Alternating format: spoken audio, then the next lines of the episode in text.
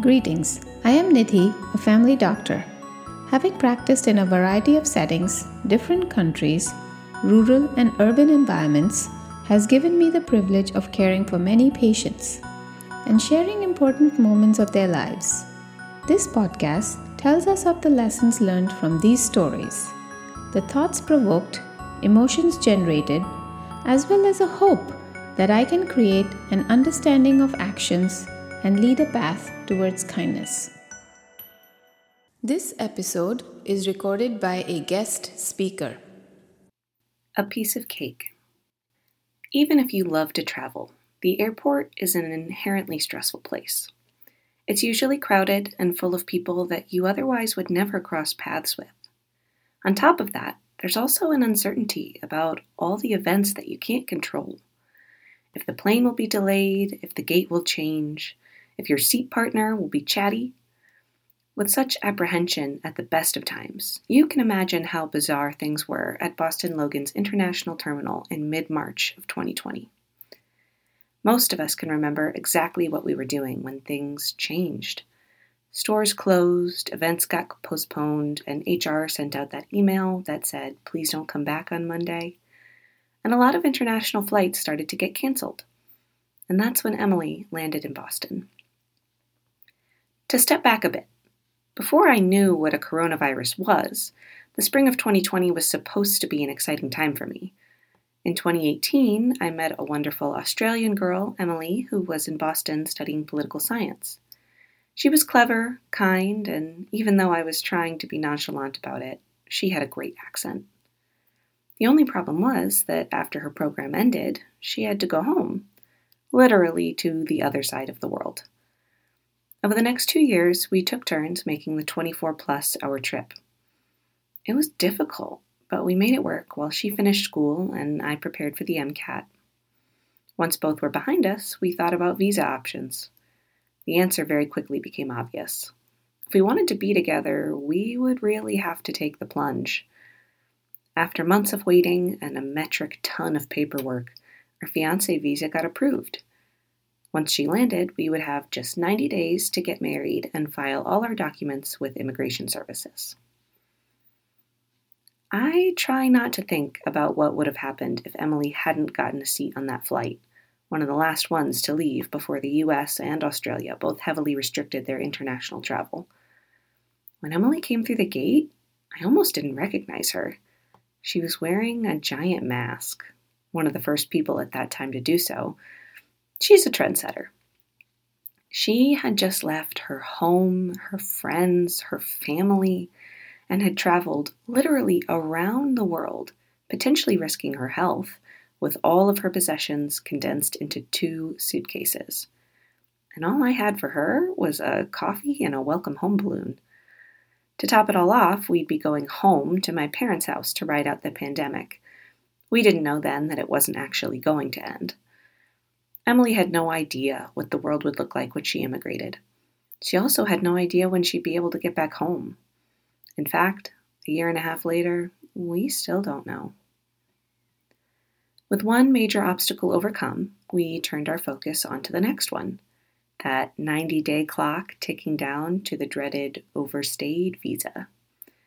It was not a great time to have visa issues in America. Immigration Services hadn't given us any information on pandemic changes.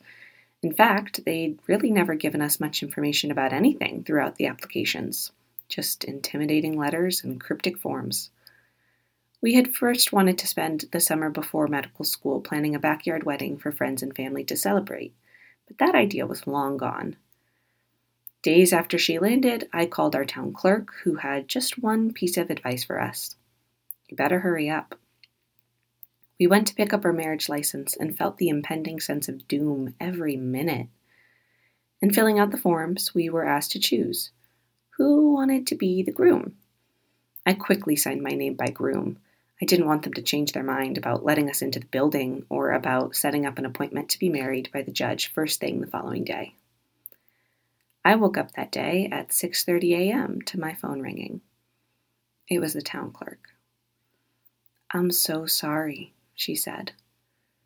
All public town offices in the state of Connecticut were now closed.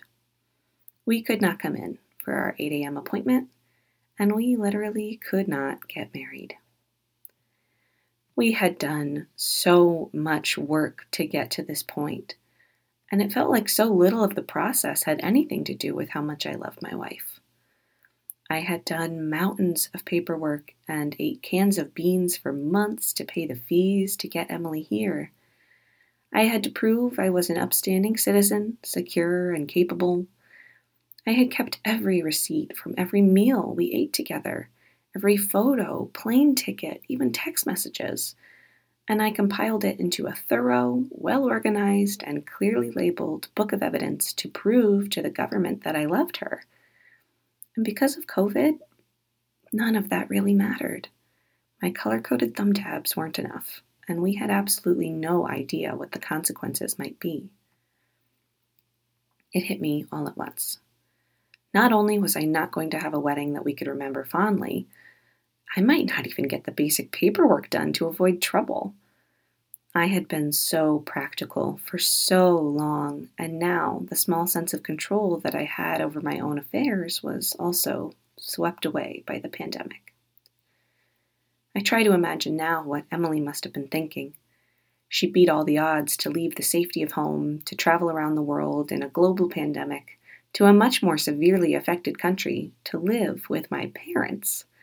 And now I was losing it. When things were at their most bleak, my dad casually said, Hey, I'm pretty sure our neighbor Steve is a justice of the peace. Should we go knock on his door? And that's how, two days later, our neighbor Steve ended up at the stone wall between our yards, screaming vows at us from 15 feet away. I wore a white sundress that I had worn to my college graduation, and Emily wore a suit, her only piece of formal wear that had fit in the suitcase. My mom bought flowers during the 5 a.m. senior hours at the stop and shop, and Steve, bless him, actually crossed out groom and wrote bride on his ceremony script that he had printed at home. But most importantly, we got his signature. There was just one step to go. The town clerk had to actually get this signed paper back to consider us married and to give us the evidence we needed to complete this phase of Emily's immigration. The clerk, who most certainly felt bad for us, agreed to come in to get the paper, on the condition that we left it in an envelope in the parking lot.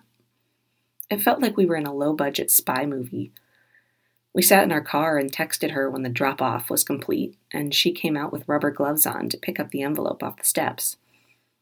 We had gotten married, and the entire ordeal had felt like diffusing a time bomb. At no point did I feel like a bride. It wasn't the happiest day of my life.